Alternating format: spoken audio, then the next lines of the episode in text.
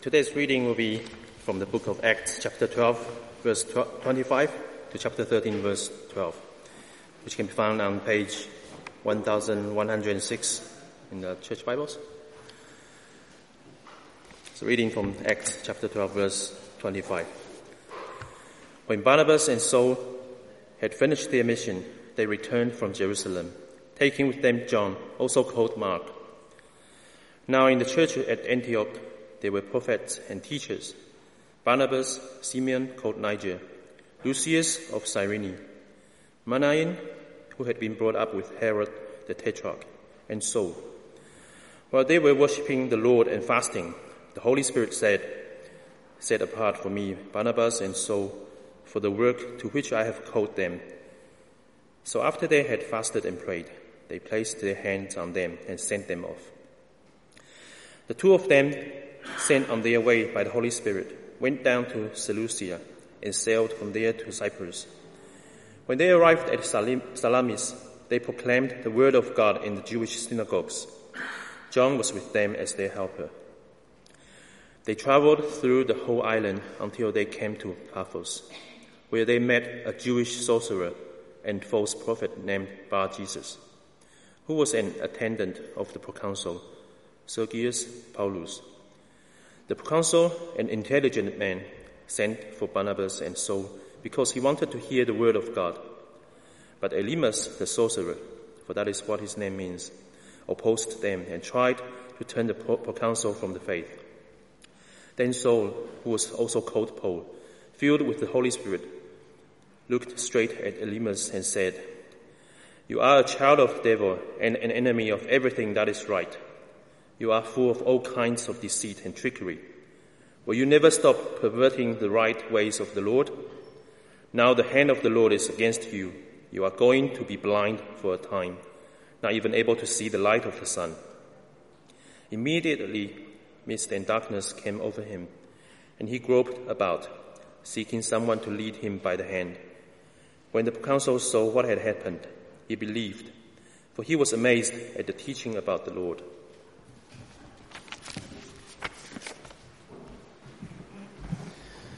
Thanks, Aaron. Let's keep that open. Want to help us all. Saying goodbye, facing opposition. Nobody likes doing those things. And they would seem like great ways to stop a movement or to kill an idea. If people are split up or if there's open conflict and opposition, you might expect things to be brought to an end. This passage deals with one question how does God's word spread? And two things which could stop the spread of God's word, saying goodbye and facing opposition, turn out to be ways in which God's word actually grows. First, verses 1 to 5, God's word spreads as Bible teachers move around. God's word spreads as Bible teachers move around. Verse 1 uh, there were Bible teachers in Antioch. Now, in the church in Antioch, there were prophets and teachers. Barnabas, Simeon called Niger, Lucius of Cyrene, Manaen, who had been brought up with Herod the Tetrarch, and Saul.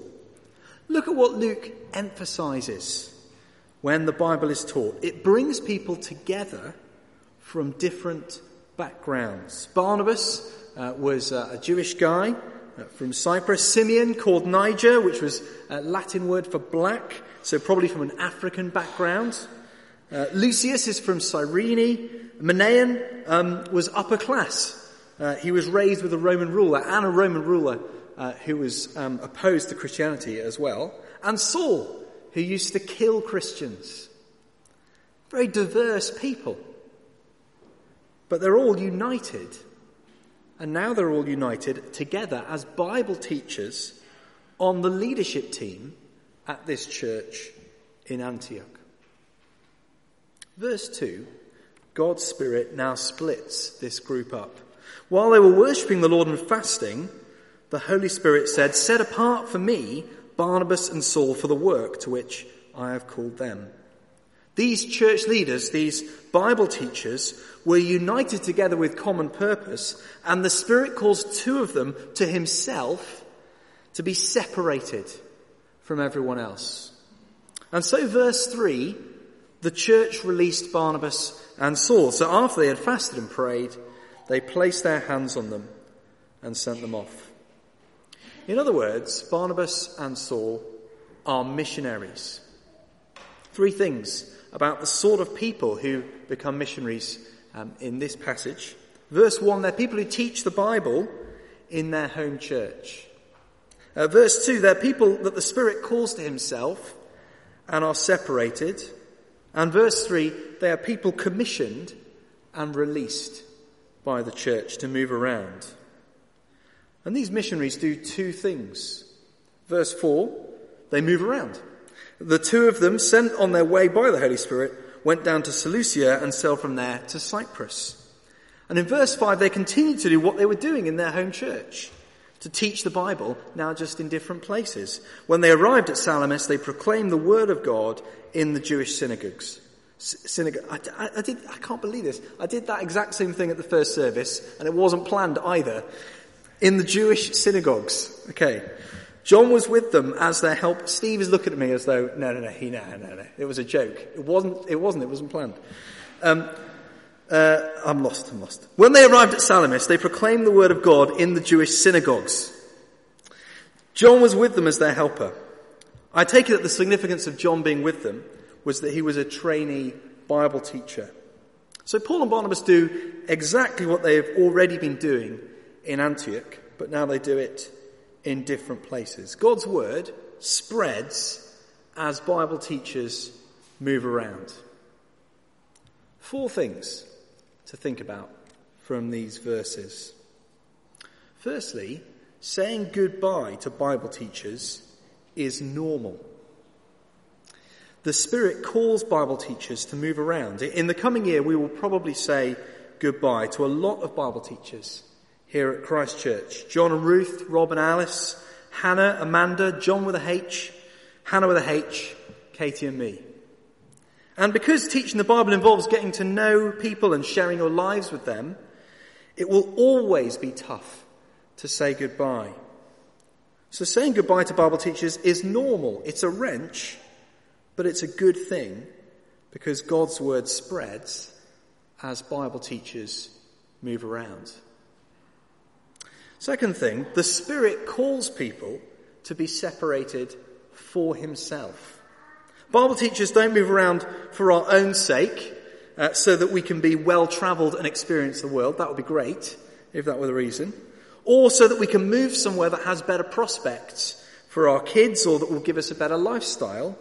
Uh, we don't move around for the sake of our sending church either, so that the church can feel important because it's sent people all over the place. Or so that the church can get a bit of fresh blood on the leadership team once in a while. I'm sure it needs that though.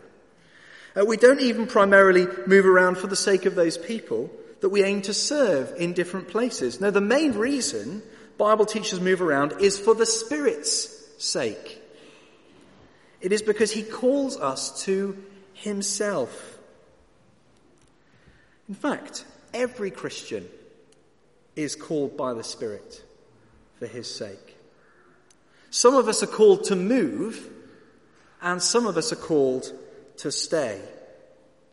Last week we heard that there is a need for some people to move to St. John's Orchard Park, um, uh, which uh, needs more people. They're losing a lot uh, soon. If you go, don't go for your own sake.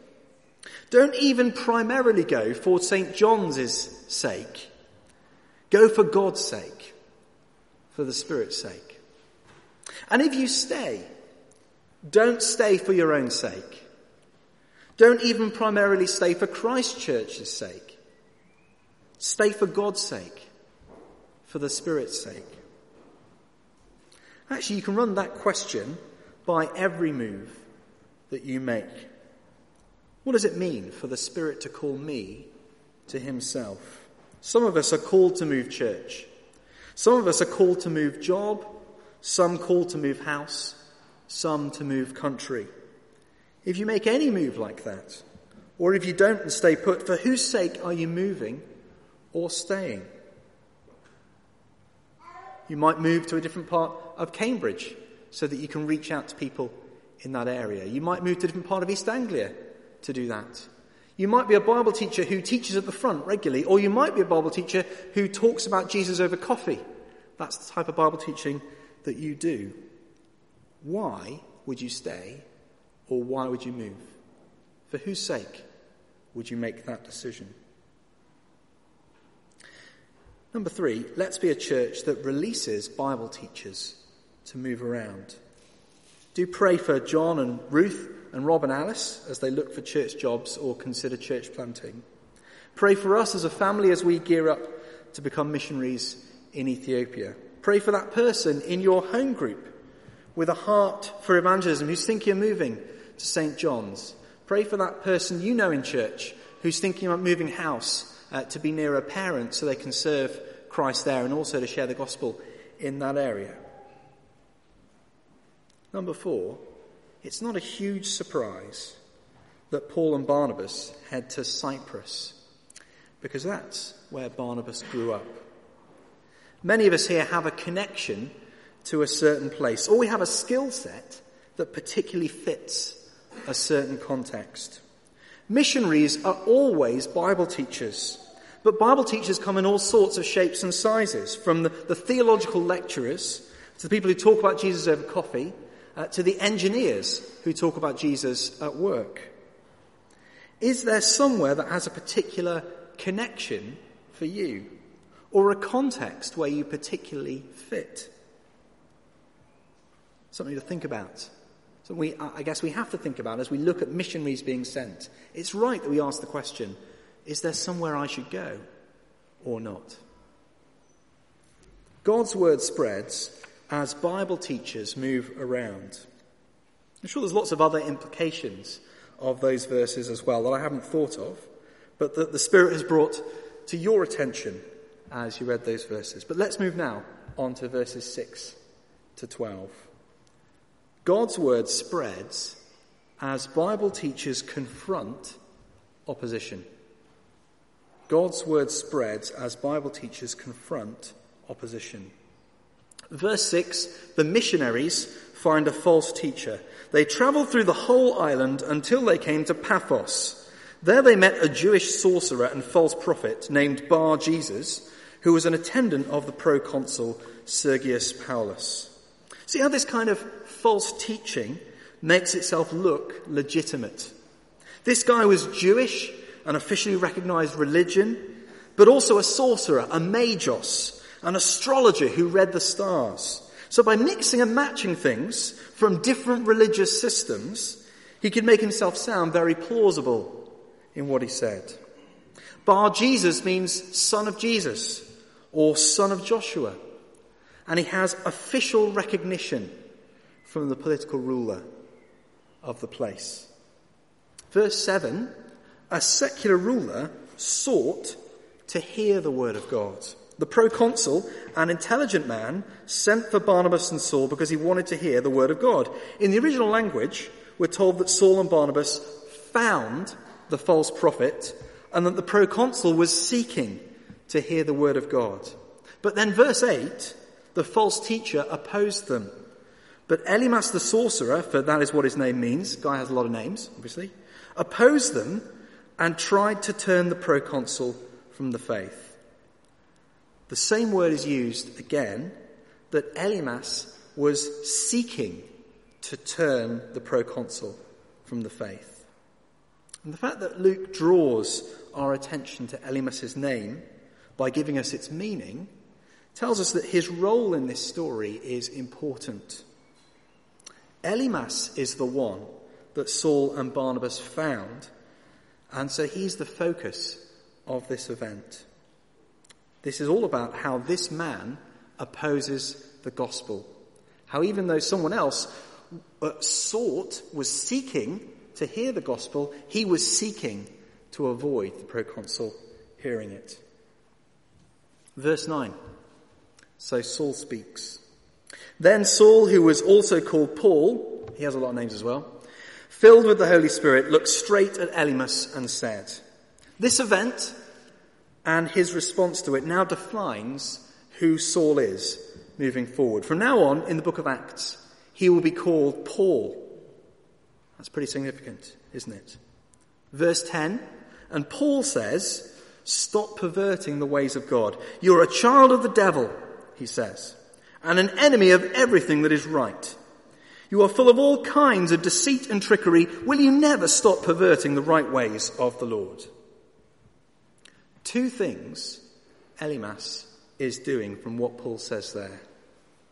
Paul calls him a child of the devil, probably because he's making accusations against Paul and Barnabas. That's always what seems to be associated with the devil or Satan. And that's the way to be an enemy of all that is right.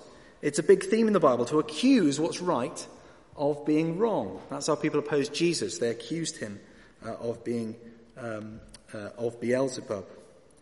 And he's full of deceit and trickery. So he's causing confusion and not being straightforward. As a result, he is perverting the right ways of the Lord. It's the same word translated turn in verse 8, which says he tried to turn the proconsul from the faith. So Elymas is obscuring the gospel. He's trying to prevent the proconsul from hearing the message clearly, to prevent him from weighing it up properly. That means he's both perverting and turning him away. Both those words are the same word in the original. The two things Elymas does are this he accuses the messengers and he confuses the message. Verse 11 so he's punished with a physical sign that symbolizes his spiritual action. Now, the hand of the Lord is against you. You are going to be blind for a time, not even able to see the light of the sun. Immediately, mist and darkness came over him, and he groped about, seeking someone to lead him by the hand. See how Luke hints at the connection between the spiritual and the physical. The hand of the Lord is against you. He is now seeking someone to lead him by the hand. Just as Elymas tried to hide the light of the gospel, so now physical light is hidden from Elymas. Just as Elymas tried to confuse the proconsul, so now he is confused and groping about. In verse 7, the proconsul was seeking to hear the word of the Lord for God to lead him by his spiritual hand. Here, Elymas is seeking, the same word again, someone else to lead him by their physical hand. Verse 12, the effect of this conflict is that the ruler believed. When the proconsul saw what had happened, he believed, that he was amazed at the teaching about the Lord. His belief is both because he saw what happened and because of the teaching that he heard. God's word spreads as Bible teachers confront opposition. Now, three things to think about from those verses. First, the very first thing that Paul and Barnabas faced on their very first mission is opposition and conflict. I, I realized, um, just briefly say, I realized just after the first service when I said that, that it says at the end of chapter 12, 25, when they had finished their mission. So, what, explain what I mean by that. That was their mission to take some money to another church to help the poor and then come back again. This is their first mission where they go out to take the gospel to people who've not heard it before. So that, that's what I mean by their first mission. And the very first thing that happens when they have this very first mission to take the gospel to a new place is opposition and conflict. Opposition and conflict will come. And if Elymas is anything to go by, a Jew that uses Jesus' name with established status in the community, then opposition will arise from seemingly respectable and religious places. It shouldn't surprise us that the more we invest in God's mission, the more Satan will target us in opposition. As missionaries go out from Christ Church, that is the time to expect the devil's attacks. As you go out to share the gospel with a friend, that is the time to expect the devil's attack in your life. And so on that note, do please pray for those leaving us in the coming months. For Hannah, Hannah, John and Amanda, for John and Ruth and Rob and Alice, and pray for Katie and me too. Because as we all go out to spread God's word, we can expect opposition and conflict. So pray for strength and godliness and wisdom. And if you know a friend um, in your uh, home group or something who's thinking about moving to St. John's, uh, or who's thinking about moving house to be somewhere in Cambridge where they can share the gospel uh, with other people, or they're thinking about moving churches to a different part um, of East Anglia or something like that. If you know about them, pray for them. Because as they make that move to try and share the gospel in a new place, whether they do it by preaching at the front or whether they do it by chatting about Jesus over coffee, they can expect attack from the devil. So do please pray for people you know who are moving. Number two, Satan tries to pervert people from the faith by accusing and confusing. There's no easier way to undermine the witness of a Christian at work by colleagues slinging mud at you to try and make something stick. I've spoken to some of us um, in this room who felt the pain of that.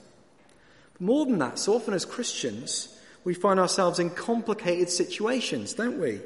Moral grey areas where it's difficult to know what the right thing to do is. Should I go to that wedding? Or should I go to that family event? uh, with a complicated uh, moral issue around it.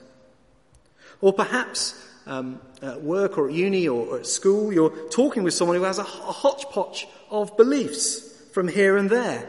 Islam, Christianity, Judaism, oh, they're all the same really. It's about loving each other, isn't it? Someone says. And by doing that, ironically, they're actually contradicting all three religions, and yet they can sound so plausible and wise in today's culture. They confuse the issue by doing that. Actually, Elymas must have sounded like that.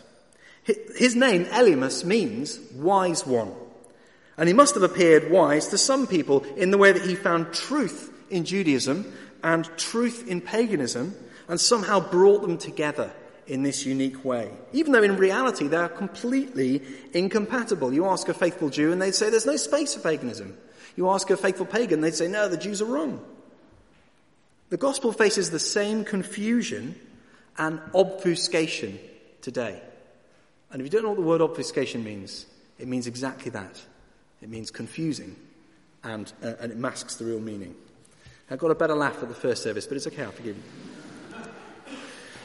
So don't be surprised or discouraged when opposition comes. It's always been the way that Satan works. But ironically, it doesn't work. Because God's word spreads as Bible teachers confront opposition. Third thing to reflect is this God's word not only overcame the opposition, but the actual confrontation with opposition is what led the proconsul to believe. When you face opposition and have to engage in conflict, it's really discouraging and disheartening. It feels like such a waste of time and a distraction from what's really important. But the incredible thing about the gospel is not that it, it removes negative things from our lives, but that it redeems them, it transforms them, and uses those negative things positively for good ends.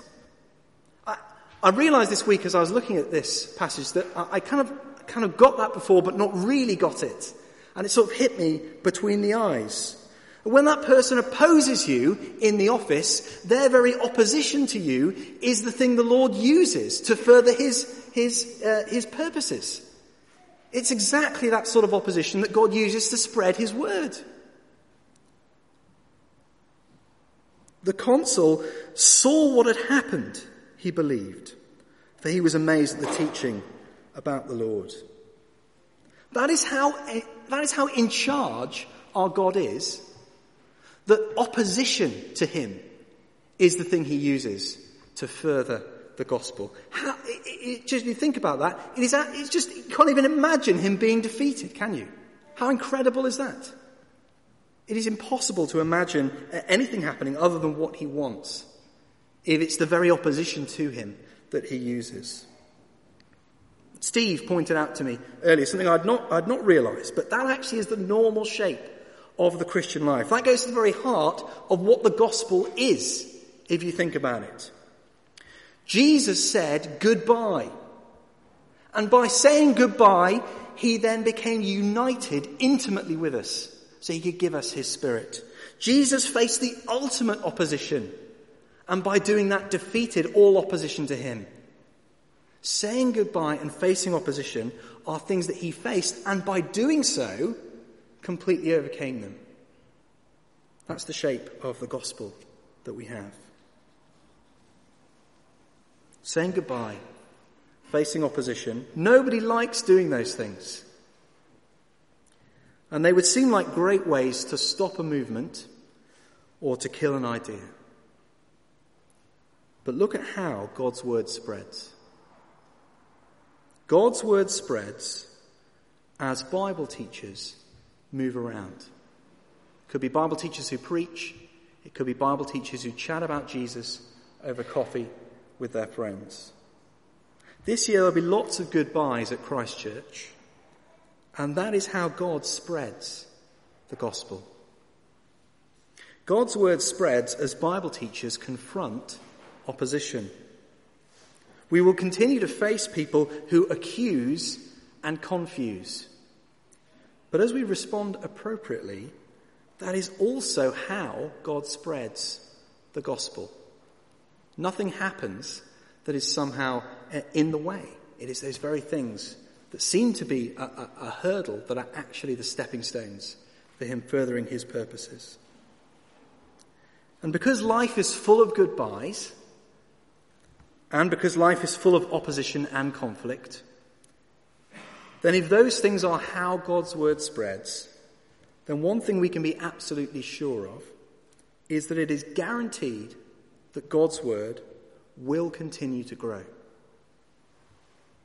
The only question that leaves for us is this How will that affect the way that you live this week?